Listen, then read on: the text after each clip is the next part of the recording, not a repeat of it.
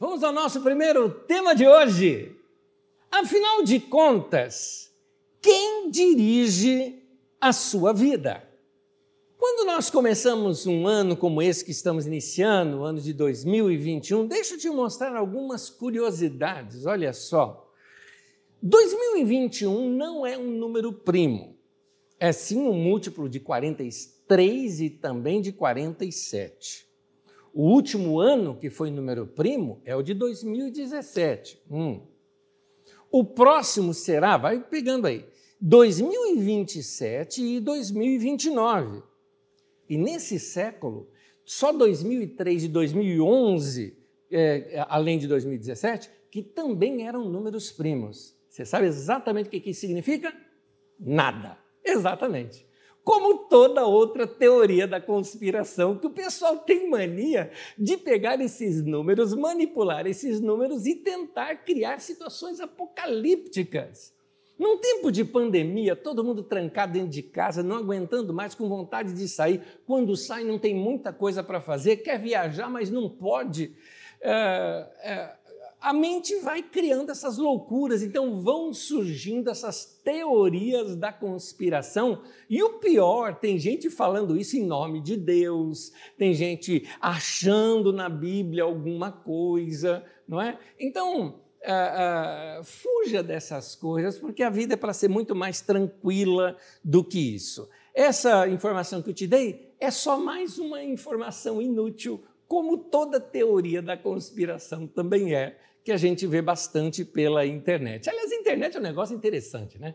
Quem me segue em redes sociais sabe que eu faço duas coisas apenas. Primeiro, eu anuncio as mensagens e falo das coisas aqui com relação a carisma. Segundo, eu amo zoação de futebol. Eu amo porque acho que o futebol tem que ser divertido. Eu sou corintiano, mas eu tiro barato do meu time. Meus amigos são paulinos que jogam comigo lá o Cartola, né? Eles sabem quanto que eu zoei eles agora no final do ano que foram desclassificados. Mas é brincadeira entre nós.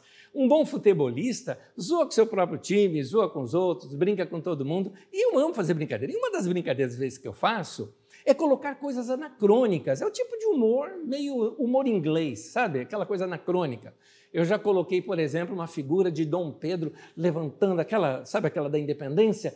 E na hora de gritar independência ou morte, eu coloquei lá, vai Corinthians, né? Foi o que eu fiz. Pois é, um tempo atrás, não muito tempo atrás, aproveitando a, a, a, mídia, né? O Corinthians ia jogar e eu coloquei uma foto em que tinha o Joe Biden. Joe Biden era o candidato atual eleito, né? Mas não em exercício ainda, é, presidente dos Estados Unidos, né? no tempo candidato. E ele estava assim com a mão e eu coloquei, vai Corinthians! Pronto! Para quê, gente? Lá vem os conspiracionistas entrando ali na minha timeline, chamando em, em, em particular para conversar. Um deles chegou a dizer o seguinte para mim: Olha, se você pegar 2020 e dividir pelo número da besta, que é 666, vai dar 30.330, que é o número da campanha de Joe Biden. Que coisa! Pois é, na verdade a conta não dá tudo isso, porque se você dividir 2020 por 666, vai ter outro número. É 3,033033033033 Esse é o número.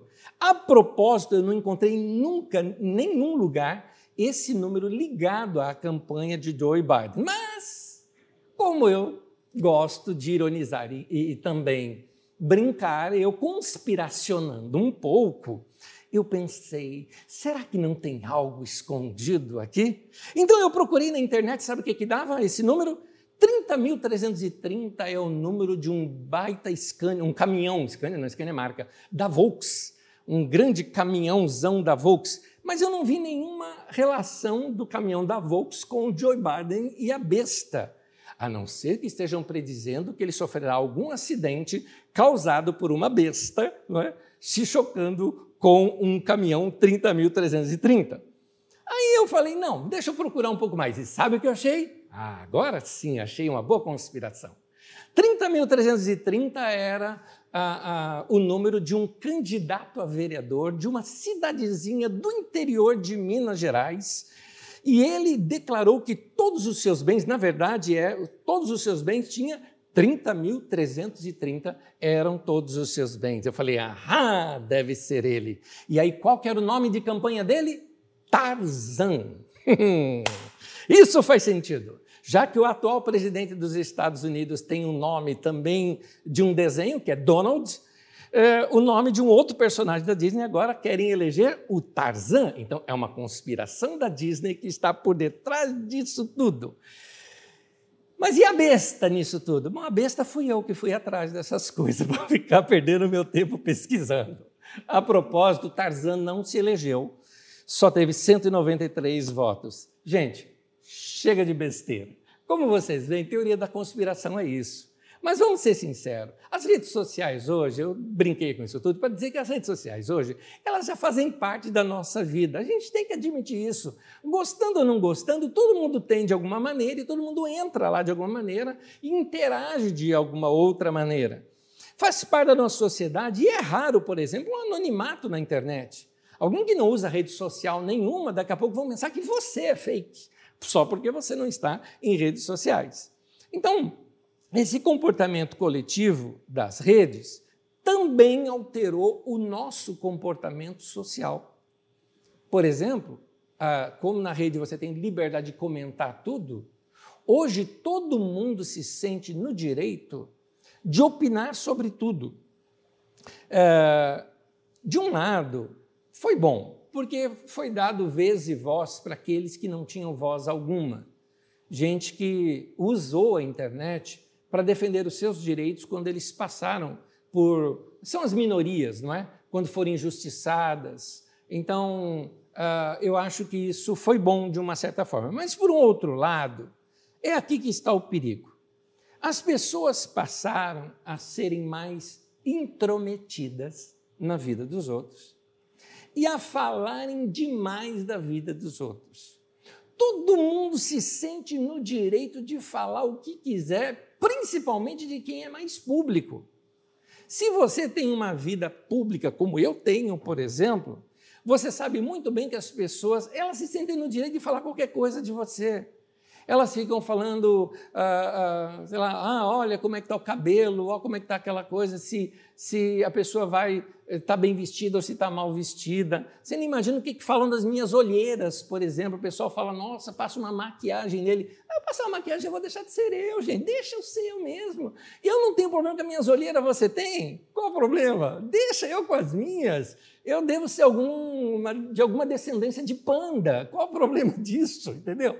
Deve ter tido algum panda na minha família no passado, né? alguma genética de lá. E daí? Aliás, tempos atrás eu estava checando fotos minhas de criança. E eu, criancinha, com essas minhas olheiras aqui. Ah, que coisa linda, olha só, né? Eu não ligo. Mas, assim, é interessante como as pessoas têm essa mania de querer controlar a vida das pessoas. Tem gente, por exemplo, que às vezes quer opinar e controlar o que, que eu prego. E nem é da carisma. Se pelo menos ele fosse da carisma, a gente entraria num diálogo explicando, meu irmão, por que, que nós estamos ensinando isso ou aquilo.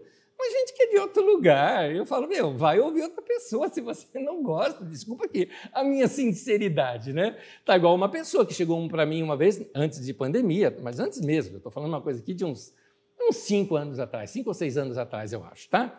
Uma pessoa que chegou para mim depois do culto, falou, Anésio, eu precisava te falar uma coisa. Eu não gosto das suas pregações. Eu olhei para a pessoa e falei, domingo que vem eu vou pregar de novo. e já dizia vovó, os incomodados que se mudem, não é? Então, procura outro lugar, vai ver outra pessoa. Então, as pessoas hoje, elas se sentem no direito de falar o que quiser e não estão nem aí se isso vai te ofender, se isso vai te fazer algum mal, se isso vai uh, uh, machucar outra pessoa. Então, uh, nós temos que aprender a lidar com isso tudo. E nesse monte de informação, um monte de blá, blá, blá, como Paulo mesmo, Paulo apóstolo fala uma frase que eu gosto muito de usar, apesar de tirá-la do contexto onde ela estava, não é? mas eu gosto da frase. Ele fala: há muitas vozes no mundo, tem muita gente falando o tempo todo. Então, é, muita gente tentando prever coisa, quem anda perto de mim, eu falo pouco isso em mensagem, mas eu deixo escapar de vez em quando essa minha maneira de ser. Eu não acredito muito em predição de futuro, inclusive as evangélicas, tá? Que é de profeta e tudo mais. Sabe, a pessoa tinha uma tendência para ser cartomante e resolveu ser profeta. E fica querendo predizer futuro, né? É igual essas cartomantes, por exemplo, que falam os números da sorte, né? Para você jogar na loteria. Mas por que não joga e ganha? Não é verdade? é interessante isso. E tem muita gente querendo falar de tudo. A pessoa quer opinar na sua vida quando a vida dela está destruída. Gente que quer opinar sobre como você educar os seus filhos, quando até os filhos dela não são uma referência. Então, as pessoas hoje se sentem no direito de falar uh, o que querem, como tempos atrás que eu conheci um médico que ensinava como emagrecer e ele era muito gordo. Então, não funcionava para ele, era isso. Então, é, nós precisamos rever os nossos conceitos e o que é que nós estamos de fato ouvindo. Deixe-me agora começar a entrar para o texto que nós vamos estudar hoje. Nos tempos de Jesus, a situação era outra, mas o fim era o mesmo. Pessoas querendo controlar pessoas. No caso, era através da religião. Como não havia redes sociais na época, eu sei que vai parecer óbvio o que, que eu vou dizer, mas quem tinha voz eram os que falavam, tá? É óbvio dizer um negócio desse, mas é o fato. Eram os mestres, eram os ensinadores, que eram, eram na época os líderes religiosos. A religião era o que dominava a comunicação. Então eles tinham o poder nas mãos, eles ditavam as regras e assim eles controlavam e manipulavam a vida das pessoas. Quando você vai lendo o Evangelho de João, que aliás eu tenho recomendado a vocês de estudarem os evangelhos durante esse período aí de fim de ano e agora início de ano, férias para alguns, tempos mais livres para outros, vá ler os evangelhos. No Evangelho de João, você emende o capítulo 9 e o capítulo 10, ali é uma história só. Porque senão você vai tirar texto do contexto. Quer ver um exemplo que a gente tira do contexto? A gente tira do contexto o texto de João 10, quando fala o ladrão vem para matar, roubar e destruir. E todo mundo fica pregando, porque o diabo, o diabo vem para matar, para roubar, para destruir. O texto não está falando sobre o diabo. Leia lá capítulo 9 e 10 de João. Do que, que o texto está falando? Fica comigo aqui que você vê, eu já ensinei isso aqui, vou apenas passar sobre o assunto. Jesus ele vem mostrando uma coisa para o povo. Ele começa a mostrar que os líderes eram cegos querendo guiar cegos. Ou seja, gente sem autoridade para falar aquilo que estavam falando. E assim, gente que estava vivendo uma vida ruim e passando e forçando outros a viverem dessa maneira também.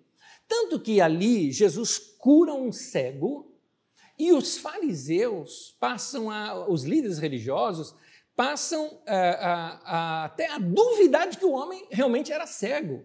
Mas ele era cego desde nascença, mais de 30 e poucos anos de cegueira.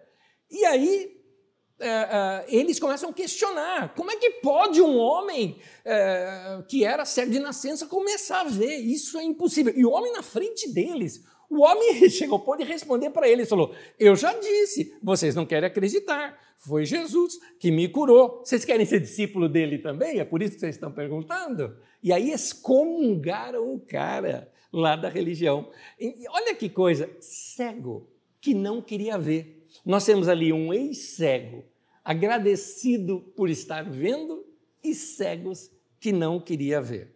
É interessante é, isso para nós é quase uma parábola para nos mostrar que hoje tem pessoas que simplesmente não querem enxergar o que precisam enxergar. E o pior, ainda ficam botando o dedo na vida dos outros, dando opinião na vida dos outros. E eu estou falando estritamente aqui de redes sociais. A esses mesmos líderes, Jesus os chama de ladrões. Por que ladrão? Porque eles vieram para matar, roubar e destruir as ovelhas do rebanho de Deus. Por que ovelha? Porque ovelha é um animal inocente. Ovelha não tem ali garras para se defender, ovelha não tem como se defender uh, nem com mordidas, ela não tem nada de defesa, ela precisa ser protegida. E ali Jesus se coloca como uma alternativa com relação a esses líderes. Agora vamos para o texto bíblico. Eu vou ler apenas um versículo desse contexto inteiro, que é João capítulo 9, João capítulo 10, que eu te recomendo uma leitura grande para você fazer aqui depois desse tempo de mensagem, num tempo aí recluso na sua casa, um tempo de meditação, né? É, seria importante você fazer a leitura toda do texto. Mas João 10, versículo 10, dentro desse contexto, Jesus diz assim: O ladrão vem somente para roubar, matar e destruir. Eu vim para que tenham vida e a tenham em abundância. Como eu já disse diversas vezes, esse texto não está falando do diabo. Jesus está falando de líderes religiosos que só enganam. Na verdade, eu até diria o seguinte: como os líderes religiosos eram os únicos comunicadores da época, nós podemos aqui até extrapolar a questão da religião.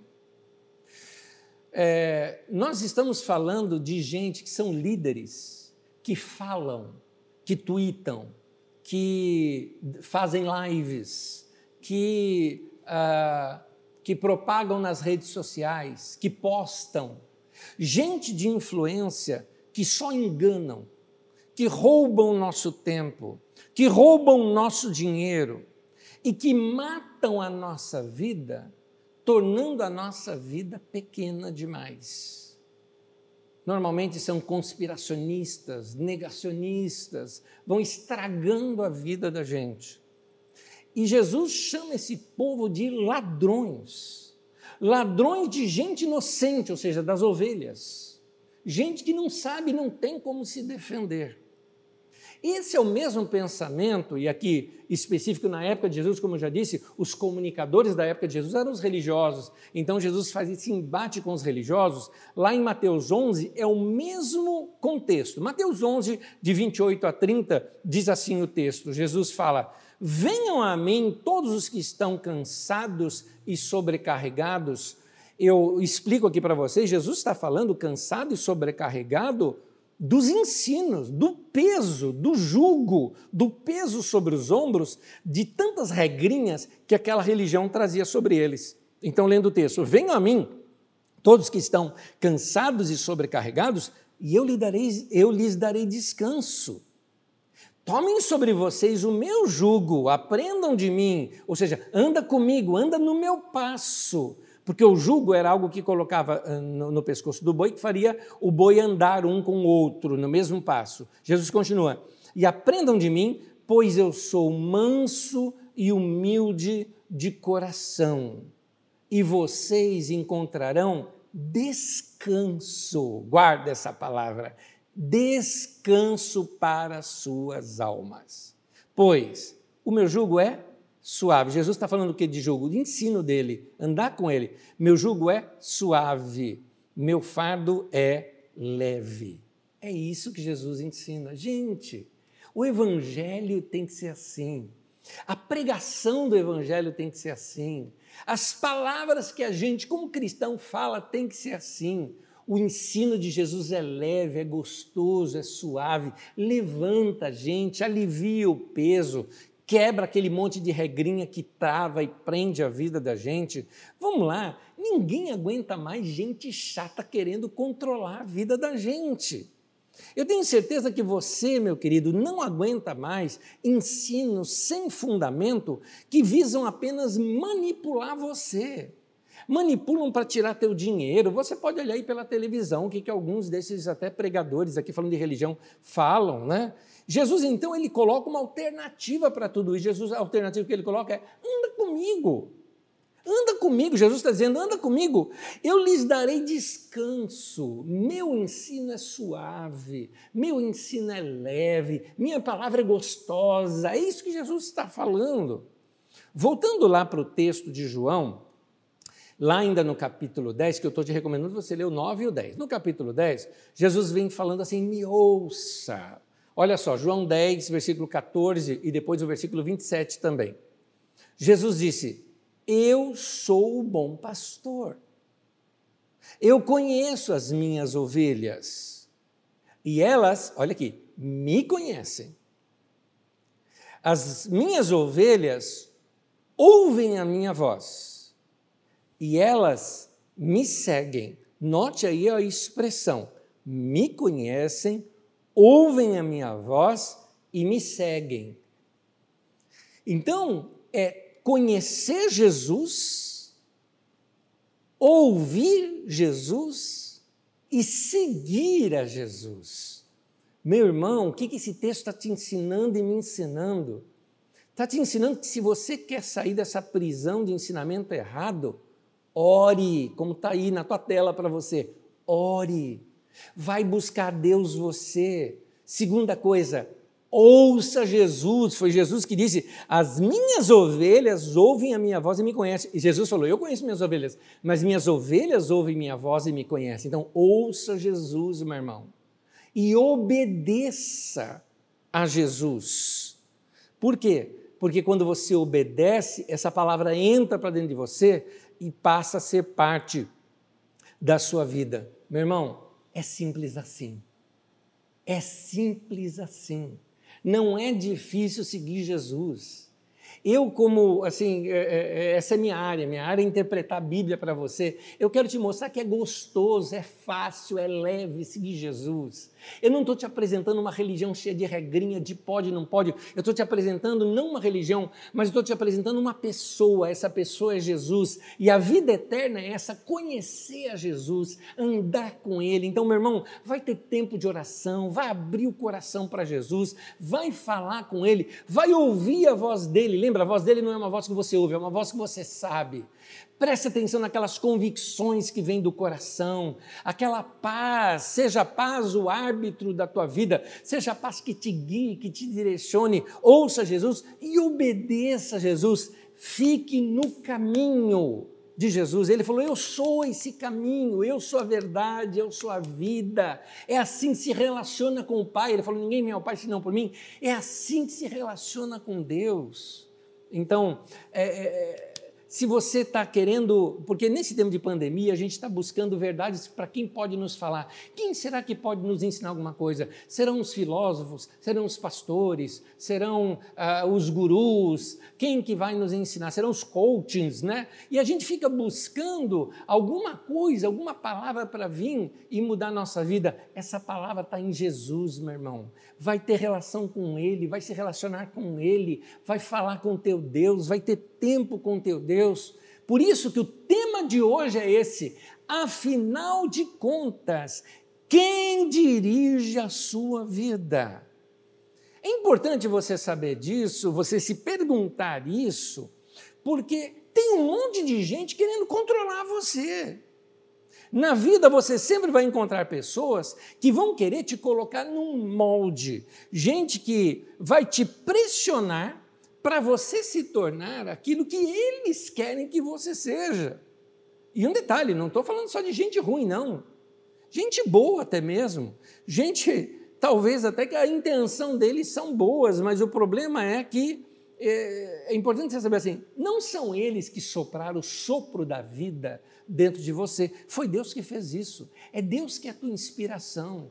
É Deus que criou você. Meu irmão, abre o abre, abre a mente e o coração. Você não está na terra por acaso. Deus te criou com um propósito. Por isso você tem que orar Jesus, ouvir Jesus e obedecer a Jesus para entender esse propósito de Deus para a tua vida. É isso que você tem que seguir. Você não pode viver a sua vida toda sempre preocupado com o que os outros estão dizendo a teu respeito. Tem gente que está enlouquecendo por causa disso. Meu irmão, se você só muda a sua vida para agradar os outros, se qualquer crítica te muda, então você vai seguir a sua vida sempre sendo manipulado por outras pessoas. Meu irmão, abre a mente e o coração. Perceba de que você não pode levar a sua vida sendo manipulado assim para outras pessoas. Tem uma historinha que se conta que é o seguinte: tem uma historinha em que uh, tem o vovô e o neto, e o netinho dele, estão indo para uma cidade. Então ele pegou e colocou o, menino no jumento e começou a caminhar né, levando o menino para aquela cidade. Quando eles passaram pela primeira cidade, o povo daquele vilarejo disse assim: que coisa, que menino egoísta, um velhinho carregando aquele menino. É um absurdo um negócio desse. Eles ouviram, falaram: vamos inverter? Vamos. Então lá foi ele seguindo, o menino carregando o burrinho e o vô sentado no burrinho. Passaram pela próxima cidadela, pelo próximo vilarejo, o povo ali falando: que coisa, trabalho infantil, não tem vergonha na cara. Um homem daquela idade não percebe que está dando trabalho ali para aquela criança seguir para a próxima viagem, resolver seguir para o próximo lugar e resolver o seguinte: falou, olha, desse jeito não dá, vamos fazer o seguinte, vamos montar os dois no burrinho. Montaram os dois no burrinho. Quando passaram no outro vilarejo, o povo falou: Coitado do burro, dois jumentos em cima dele, não é? Dois grandalhões ali em cima dele, não é? Esse burrinho chama a sociedade protetora dos animais, não é? Está abusando demais do burrinho. Gente, termina a história, os dois chegando na cidade carregando o burro na mão. carregando o jumentinho. Meu irmão, você não vai conseguir deixar todo mundo feliz também você não vai conseguir fazer que todo mundo goste de você. Não dá para agradar todo mundo. Mesmo que você mude e você faça exatamente o que eles quiseram, ainda assim você não vai conseguir agradá-los. Você não será uma pessoa livre se você não se libertar desse desejo de querer sempre agradar todo mundo. Você vai estar sempre preocupado, sempre preso. Mas o que você deve fazer? Sim, um monte de gente opina na vida da gente, um monte de gente fala. Então fica aqui um conselho para você. Seja sempre gentil, seja sempre respeitoso, mas você não pode viver para agradar as pessoas. Todo mundo já ouviu eu falando isso. Às vezes a gente tem uma questão aqui que é de idade, né? O povo mais jovem, só em torno dos seus 20, eles têm aquela preocupação: o que, que os outros vão pensar? Quem tem filho adolescente sabe do que, que eu estou falando, né? Ah, como é que está meu cabelo? Tá bom, tá normal. Não, não, tem uma coisa aqui que está errada. Eles estão muito preocupados com a sua aparência, porque eles é, se preocupam com o que, que os outros vão pensar. Ficam entusiasmados quando tem cinco likes a mais em alguma coisa que eles postaram. O mundo deles é esse, preocupado com o que, que os outros vão pensar. Quando a gente chega nos 40, por isso que o texto é, popular diz: a vida começa aos 40, né? Dos 40 em diante, quanto mais vai passando o tempo, olha, eu já passei dos 50 e vou te falar, é uma maravilha. Sabe por quê? Você assume a sua adultidade, assume a sua identidade e você fala assim: não tô nem aí o que, que os outros estão pensando de mim, é o que eu penso, acabou, é do jeito que eu sou e tudo mais. Mas a gente fica pensando dessa maneira. Agora, já me disseram que lá depois de 60 ou 70, se descobre uma coisa mais legal ainda. Você descobre que, de fato, ninguém estava pensando em você o tempo todo. Essa que é a verdade. Ninguém estava nem aí com você. Isso tudo fazia parte da sua cabeça. Meu querido, toma cuidado de que talvez você esteja fazendo na sua vida algo só para agradar as outras pessoas de que você esteja uh, sendo influenciado somente por que as outras pessoas falam a teu respeito. Tem uma pesquisa que foi feita com pacientes terminais, gente que sabia que ia morrer e que não tinha mais jeito na vida. E uma das coisas que essas pessoas se arrependiam era o seguinte: olha essa frase, essa é forte. Eu desejaria ter vivido quem eu realmente era e não ter vivido o que as pessoas queriam que eu fosse. Que coisa! Que horrível deve ser passar a vida toda sendo aquilo que os outros é queriam que você fosse. Você, por exemplo, tem a profissão não porque você optou pela profissão, mas porque seu pai forçou, porque sua mãe forçou. Era, era o sonho do seu pai, era o sonho da sua mãe, que eles não realizaram na vida deles e agora é, ficam forçando para realizar na sua vida. Ou como aqueles que, por exemplo, seguem a profissão da moda. Por isso que é tão, eu acho tão injusto Uh, principalmente os meninos e meninas, vão lá dos seus 16 até seus 20 ou 22 anos de idade, tem que decidir a profissão que vão exercer para o resto da vida, naquele momento da sua história. É muito difícil isso. Aí o que, que eles fazem? Segue a profissão da moda, segue aquela que tem um glamour em cima e de repente vem descobrir que não era a paixão do seu coração, não era a paixão da sua vida. De novo fez algo somente para agradar alguém. E aí, um monte de gente fala, lembra aquilo que eu falo? Está todo mundo falando o tempo todo, falando o tempo todo. Olha só, todo mundo tem o direito de dar a sua opinião. E você tem todo o direito de não seguir. Tem muita gente tentando, meu querido, dirigir a sua vida quando eles mesmos não sabem dirigir a vida deles mesmos. É, é bom ouvir conselho claro, é bom ouvir opiniões de outros, afinal de contas, quando a gente ouve conselhos, a Bíblia mostra que nós podemos encontrar sabedoria. A sabedoria não está no conselho, mas na multidão de conselhos. É interessante isso. Não é que eu tenho que ouvir um conselho, então eu vou ter sabedoria. O que a Bíblia ensina é que na multidão de conselhos, na multidão de conselhos você vai encontrar conselhos contrários. Você vai ouvir esse, aquele, aquele, aquele, aquele outro, mas é você quem vai encontrar sabedoria. É você quem tem que decidir. Por isso, meu querido, você precisa estar convicto daquilo que Deus te chamou para ser. Você precisa estar convicto daquilo que Deus te chamou para ser. Por isso que lá atrás eu te falei, ore a Jesus, ande com Jesus, ouça Jesus, siga Jesus, obedeça a Jesus. Essa comunhão com Deus é que vai levar você a encontrar a, as melhores coisas para a tua vida. Por isso, algumas perguntinhas aqui para você. O que Deus te chamou para ser? Leia e pensa nisso. O que Deus te chamou para ser? O que Deus tem te falado para fazer? Porque talvez você esteja se cobrando de coisas que Deus não está cobrando de você. São as pessoas, é a mídia, é a cultura, é o momento que cobra de você, mas não Deus. Por que você faz o que você faz? É muito importante você saber, querido, que existem pessoas que são controladoras e elas não estão interessadas em você, mas apenas interessadas em te controlar. E se você quiser torná-las felizes, você vai cair em armadilhas. E o seu tempo é muito precioso, sua vida passa tão rápido, que você não deveria desperdiçar tempo gastando com essas pessoas que querem controlar a sua vida.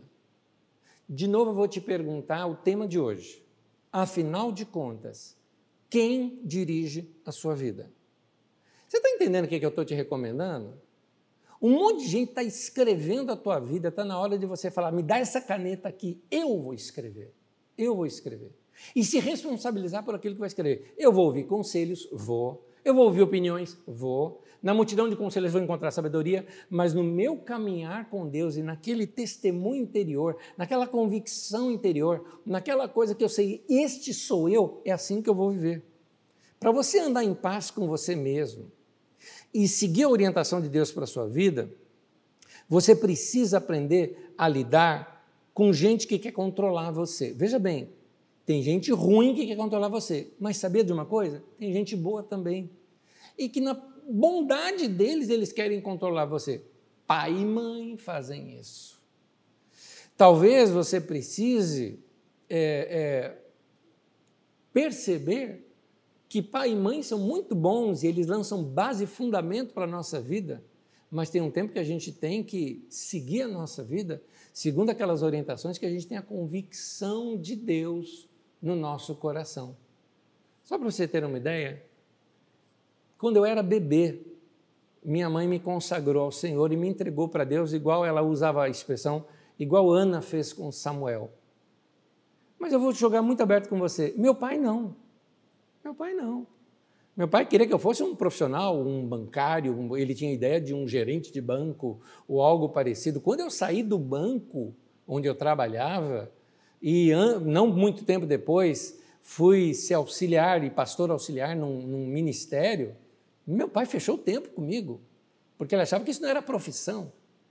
Então é interessante, eu não poderia seguir aqui os sonhos do meu pai. Meu pai sempre foi um homem justo, um homem correto. Não estou aqui de maneira alguma aqui uh, uh, uh, negando os valores do meu pai. Por favor, meu pai me ensinou muita coisa, mas naquele momento da vida eu tinha que decidir aquilo que era a convicção do meu coração, o meu chamado, a minha existência. E eu te digo uma coisa: hoje, adulto já, mais de 50 anos de idade, eu gostaria de voltar no tempo e dar um abraço naquele menino lá de 19 anos que foi firme em suas convicções e que sabia para que ele existia. Eu sei para que eu existo. Eu existo para isso aqui. Eu estou fazendo o que eu gosto. Isso aqui para mim não é peso. Eu amo fazer isso daqui. Então você tem que saber que muitas vezes gente querida, talvez, vai estar querendo controlar a sua vida. Existe marido e esposa controlador, controladora, que quer moldar você e manipular você até você se tornar um, um, um objeto na mão deles. Se for namorado ou namorada, fica aqui um conselho: devolva o produto enquanto está na garantia. Devolva para os pais dele. E se não devolver, quer um conselho? Pergunta para quem não devolveu, você vai ver. Então, é importante que veio com defeito, tem que devolver. Pode ser até mesmo seus líderes espirituais. Porque existe hoje um negócio na igreja que não tinha na minha infância, eu vejo que existe hoje. Igrejas com líderes controladores. Igrejas que são lideradas por gente doente, doente por controle da vida dos outros. Aliás, tem uma mensagem, e uh, vai ser colocado o link aí no chat para você, uma mensagem que eu recomendo chamada Igrejas Controladoras. Se você digitar lá na internet, Igrejas Controladoras, traço Anésio Rodrigues, você vai encontrar duas mensagens. As duas são iguais, na verdade, é que uma é de 2013 e a outra foi uma reedição que eu contei a história da igreja do século XX. Então, aliás, dos últimos 100 anos, né? A história da igreja dos últimos 100 anos. E eu falo ali das igrejas controladoras e dos movimentos de células. Que muitas vezes esses movimentos, que, que, embora começaram com uma boa intenção, que é comunhão dos irmãos, é os irmãos andarem em comunhão, é o discipulado saudável de ensino da palavra, penderam para controle. Controla a vida da pessoa, controla se ela é dizimista ou se ela não é, controla o que, que ela vai fazer da sua vida, tudo que fizer tem que pedir agora permissão para o discipulador, tem que pedir permissão para o pastor. Mas, gente, o discipulador e o pastor não é o Espírito Santo. Vai andar com Deus, meu irmão. Ouça Jesus, ande com Jesus, obedeça a Jesus. Líderes espirituais têm que fazer um papel, como a Bíblia chama, diz ali sobre líderes espirituais: você ouvirá uma voz atrás de você dizendo: esse é o caminho, ande por ele. O que é isso? Líderes, espirituais são conselheiros, são pessoas que te trazem: olha, a palavra de Deus diz isso, mas a decisão é sua. Eu estou fazendo isso com você hoje. Eu não estou colocando sobre a tua cabeça, estou colocando sobre a mesa. Decida, veja se isso é bom para a sua vida. Meu querido, é, pior do que tudo isso, de ser controlado, porque quando é controlado por pai e mãe, a gente ainda sabe, é o amor deles pela gente. Quando é o marido ou mulher, a gente também sabe, puxa, é o amor deles pela gente. Os líderes espirituais, a gente até olha assim, meu, de repente o pessoal tem até boa intenção, mas ele foi formado dessa maneira. Mas o pior de tudo é quando alguém que pode controlar a sua vida, por ser um desconhecido qualquer, que coloca um post na rede social. Gente, por exemplo, que faz um comentário na sua rede social e ali ele controlou a tua vida. Ele te deu chateação, ele tirou o teu humor naquele dia, ele te chateou, você só ficou pensando em como responder aquilo, foi uma crítica talvez que você recebeu. Minha pergunta para você: aquela pessoa você não tem nem relacionamento com ela, você vai dar para essa pessoa todo esse poder? Você vai dar isso para ela? Esses dias eu estava anunciando a mensagem que eu vou pregar, e vocês sabem, nossas mensagens são bíblicas. Acontece que quando eu anuncio na internet, não vou ficar botando texto bíblico na internet. Eu coloco ali uma chamada mais social, de coisas do nosso dia a dia, para atrair interesse das pessoas para que ouçam a mensagem inteira. E aí a pessoa já começou. Lá vem esses pastores querendo falar de positivismo ou coisa parecida. Eu acho que era assim, autoajuda, né? Aí eu entrei, conversei com o indivíduo, falei: Você me conhece? Você anda comigo? Você ouviu a mensagem? Aliás, a proposta, é da carisma? E todas as respostas eram não. Se é não, Então, meu querido, ó, tchauzinho para você. Fui lá e deletei, não só deletei, como também tranquei, o, o fechei a rede social para ele. Falei, eu não quero, não quero que gente assim me leia. Eu não quero. Oh, né, você é um homem público, você tem que ser livre para todo mundo. Não, eu decido, a vida é minha. Eu faço o que eu quero. Eu não quero gente chata na minha rede social. É chato? Ó, eu tiro rapidinho. Fique tranquilo. Então, é, eu não vou dar para essa pessoa esse poder de me chatear naquele dia. Nem conheço, nem ando com a pessoa. Quem anda comigo sabe que eu ouço conselhos. Quem anda comigo sabe que eu ouço crítica. Quem anda comigo sabe que eu tenho diálogo sim, eu ouço e aceito correção. Mas quem não anda comigo e quer opinar na minha vida, ah, vai opinar na vida de outro. Então, meu querido, você vai dar para as pessoas chatas esse poder? De novo eu te pergunto o tema de hoje. Afinal de contas, quem dirige a sua vida? A vida de muita gente está parecendo um carro desgovernado. Ou melhor, usando aqui uma figura dos tempos bíblicos, aliás, uma figura usada na Bíblia Sagrada, é um barco sem direção no mar, sendo levado por qualquer vento.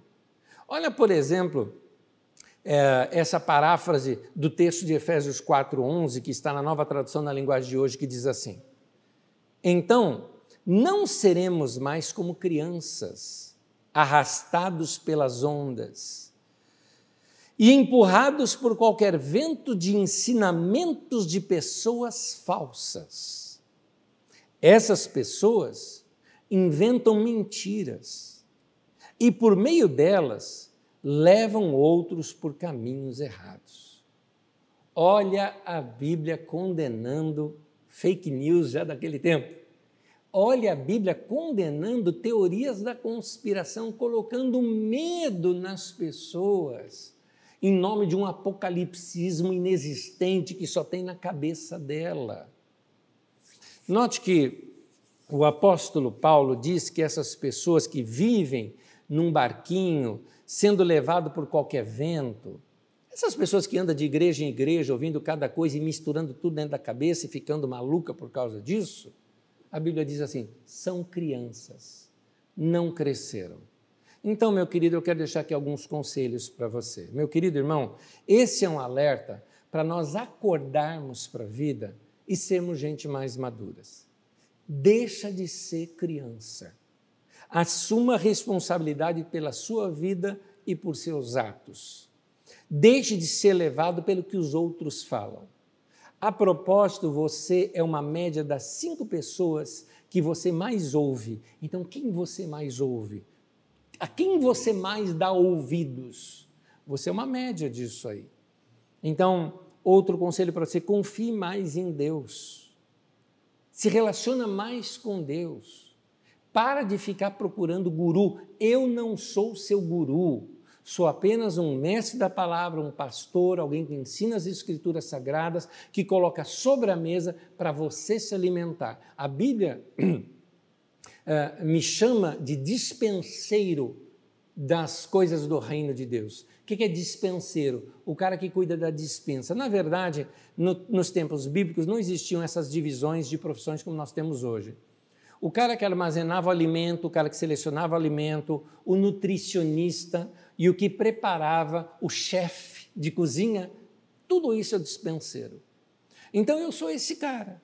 Eu busco em Deus, eu pego a palavra de Deus, eu traduzo a palavra de Deus, eu coloco nos dias de hoje, ponho sobre a mesa e digo: está aí o alimento, coma, se alimenta. Mas é você quem tem que se alimentar. É você que tem que decidir falar: não, isso aqui eu não gostei, eu não vou comer. É você que faz isso, não sou eu. Não vou pôr sobre a tua cabeça, eu vou colocar sobre a mesa. Mas uma das coisas que eu te ensino é o seguinte: quem vai guiar a tua vida sou eu? Não, quem guia a tua vida é Deus. Então ande com Deus. Meu irmão, eu posso orar por você, mas eu não posso orar no seu lugar. Está entendendo? Eu posso ensinar a Bíblia para você, mas eu não posso ler a Bíblia no seu lugar. Alguns de vocês, esse ano, nem pegaram na Bíblia ainda, não é verdade? Então, alguns de vocês não leem as Escrituras, ficam esperando que eu leia para vocês. Deixa de ser criança. Vai ler a Bíblia você, vai buscar o Senhor você, vai estudar as Escrituras. vai andar com o Senhor. Lembra que eu falei, ouça, busque. É Deus que cuida da sua vida. Portanto, é Deus que pode opinar na sua vida, Ele sabe o que faz, vai ter comunhão com Deus, vai uh, uh, ouvi-lo. Meu irmão, um outro conselho: se desligue um pouco desse mundo doido da internet, onde tem tanta gente falando tanta coisa, e volte a cultivar uma fé simples em Deus. Eu gosto da fé simples. Eu gosto de gente simples. Porque fé não precisa de prova, fé não é ciência, fé é fé. É simples assim. Eu creio e acabou. Pronto, fé é assim. Por exemplo, eu creio que Deus vai cuidar de mim. Ele não vai me abandonar. Isso não significa que eu não vou usar medidas de segurança, porque vocês sabem, eu uso medidas de segurança. Uh, nós estamos no meio de uma pandemia, eu me cuido, porque eu entendo também que é Deus cuidando de mim quando Ele fala para eu me preservar. É como Deus que chegou para Moisés e falou: fica dentro da arca, o resto vai ser destruído. Já pensou se Moisés, se Noé, né? Deus chegou para Noé e falou: fica dentro da arca, todo o resto vai ser destruído. Já pensou se Noé chega assim e fala: não, eu vou sair e vou abrir o mar, ou vou andar sobre as águas? Ele vai morrer, vai morrer. Porque a ordem era ficar dentro do barco. Por isso que eu falo: fale com Deus, ouça Deus e obedeça. Então, ore, ouça e obedeça. Deus vai cuidar de mim, Deus vai cuidar de você, meu irmão. Nós estamos num tempo muito difícil da nossa vida. 2021 está parecendo uma prorrogação de 2020. Enquanto não chegou a vacina, nós estamos num país desgovernado e nós estamos sem direção com o nosso Ministério da Saúde. Portanto, nós temos que nos preservar e nos cuidar. Fica aqui o conselho para todos vocês. Se vocês no início de pandemia tomaram cuidado, subam esse nível, por favor. Pega o manche aí da sua vida e suba mais o nível. Que seus níveis de exigência e de cuidado sejam ainda maiores do que no começo, porque nós estamos num momento pior da pandemia agora. Mas confie em Deus. Isso não muda a nossa confiança em Deus. Isaías 40, versículo 11, diz isso para nós como um pastor cuida do seu rebanho, assim o Senhor cuidará do seu povo. Portanto, meu irmão, Deus cuida da gente. Mas Deus cuida da gente não é colocando sobre nós uma redoma, é dando sabedoria. Deus cuida da gente dando palavras de prudência, como essa que eu estou te dando aqui hoje. Você precisa de prudência na sua vida. Prudência não é coisa de criança. Criança é imprudente. Prudência é coisa de gente madura, é coisa de gente adulta. Eu estou te chamando, meu irmão, à prudência. Não brinque. Depois não venha dizer, ai, Deus não cuidou de mim. Por que, que Deus não me curou? É porque não era nem para você ficar doente, porque você não usou de prudência. Então, é, cuide da sua vida. Ficar ansioso não vai resolver nada. Ficar ansioso só vai estragar você. É melhor você descansar e reconhecer que o Senhor é o seu pastor e nada vai te faltar. O Senhor é seu pastor e você não precisa de mais nada. Deixa Deus ser Deus, meu querido. Deus é Deus, Ele é, mas deixa Ele ser Deus da sua vida. Por isso que eu, eu, lá no tema de hoje, né? Afinal de contas, quem dirige a sua vida? Meu irmão, é, você não tem vocação para ser Deus, eu acho que você já notou isso. Então não tente querer controlar a história. Eu não consigo controlar os atos dos políticos da nossa nação. Eu não consigo controlar os atos deles. Então, por que eu vou ficar ansioso de uma coisa que eu não posso fazer? A única coisa que eu posso fazer é votar. Não é tempo de eleição, eu não tenho o que fazer. Eu não consigo controlar a irresponsabilidade das pessoas que fazem ou participam de aglomerações em plena pandemia. Eu confesso para vocês que me chateia, até me revolta.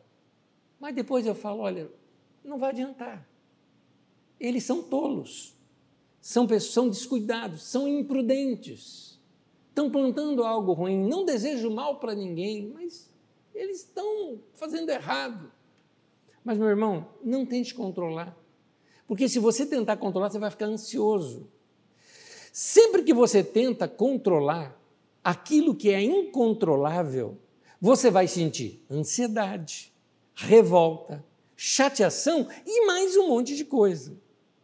É interessante que quando eu estava fazendo essa frase, eu fiquei pensando que é mais um monte de coisa, porque não dá para a gente medir tudo isso que a gente sente quando a gente está se guardando e vê um monte de gente sendo imprudente. Essa chateação ou essa ansiedade pode até ser um sinal de alerta, é sinal de que talvez você esteja querendo controlar demais as coisas ao seu redor. Então, meu querido, vai viver uma vida mais leve. Não tente controlar tudo ao seu redor. Não deixe também que tudo ao seu redor te controle. Lembre-se que tem muita gente falando na tua vida. Como Paulo mesmo disse, né? Há muitas vozes no mundo. Então o melhor a fazer é o seguinte: checa o mapa. Há um mapa na tua vida. Esse mapa, esse Waze na tua vida, ou esse Google Maps da sua vida, está lá falando a direção para você. Só que isso é Deus lá no seu interior, que está mostrando o caminho que você deve seguir. E talvez você deve ter errado o caminho. Então, vá ouvir a voz de Jesus. Porque Jesus disse: o meu, uh, o meu jugo é suave e o meu fardo é leve. Como a gente sabe que o jugo é aquela canga que vai aqui no pescoço do boi e dos dois bois, ora, se o jugo está pesado, é porque eu não estou andando no mesmo passo de Jesus. Todas as vezes que o ministério na minha vida, ou que a minha vida está muito pesada, eu percebo uma coisa: ou eu estou na frente de Jesus, ou eu estou demorando para ouvir Jesus. Eu tenho que andar na mesma passada que Ele. Meu irmão, se a sua vida está pesada, se alguma coisa não está legal, se você está aí com peso ou sobrecarga na sua vida, algum passo seu aí está em desincronização com o de Jesus. Por isso que eu volto te falar, vai ouvir Jesus, vai falar com Ele e vai obedecê-lo. Porque é ali que está a verdade, é ali que está a vida. E é ali que está a vida leve. Por isso eu quero terminar num ponto que eu comecei, naquele texto de João, no capítulo 10. Acompanha comigo. João 10, versículo 14 e versículo 27, Jesus disse: Eu sou o bom pastor. Eu conheço as minhas ovelhas. Jesus conhece você. E elas me conhecem. Você também conhece Jesus. E as minhas ovelhas ouvem a minha voz. Nota, se você é ovelha de Jesus, ele, você está ouvindo a voz dele. E elas me seguem. Quem ama Jesus, segue a Jesus. Por isso, conhecer a Jesus, ouvir a Jesus e seguir a Jesus. Por isso fica aqui o meu conselho. Ore, ouça Jesus e obedeça. É simples assim. Que Deus abençoe a sua vida, a sua casa. Que seja um ano de maior experiência sua com Deus. Então, ajuste a sintonia do seu coração com a voz de Deus. Oremos.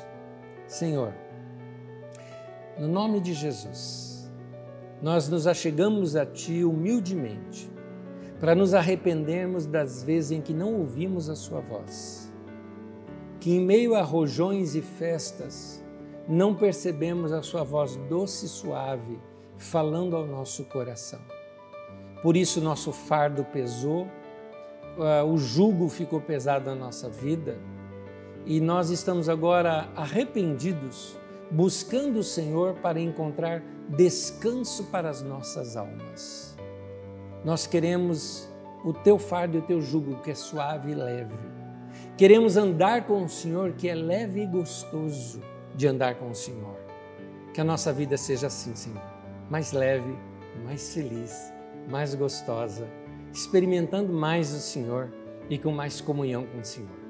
Perdoa os nossos pecados e ajusta o nosso coração para que nós possamos ter essa sintonia de ouvir a doce voz do Senhor falando conosco. Em nome de Jesus, que nós te pedimos isso. Amém e amém. E fica aí, meu irmão, a minha pergunta para você, que eu iniciei a mensagem diversas vezes, eu a fiz para você. Afinal de contas, quem dirige a sua vida? que seja assim essa pergunta para nós com a resposta: Deus dirige minha vida. Mas lembra disso, não pode ser frase de para-choque de caminhão, né? Guiado por mim, dirigido por Deus, né? Fala, bom, aliás, dirigido por mim, guiado por Deus, né? Sei lá como é que está a frase. Mas que seja uma verdade na tua vida, que você de fato ouça Jesus, que você ore a Jesus e que você obedeça a Jesus. Que Deus abençoe, boa semana, bom início de ano ou boa prorrogação de 2020, mas vamos lá, enfrentamos 2020 e vencemos, vamos vencer também aqui em 2021. Deus te abençoe em nome de Jesus.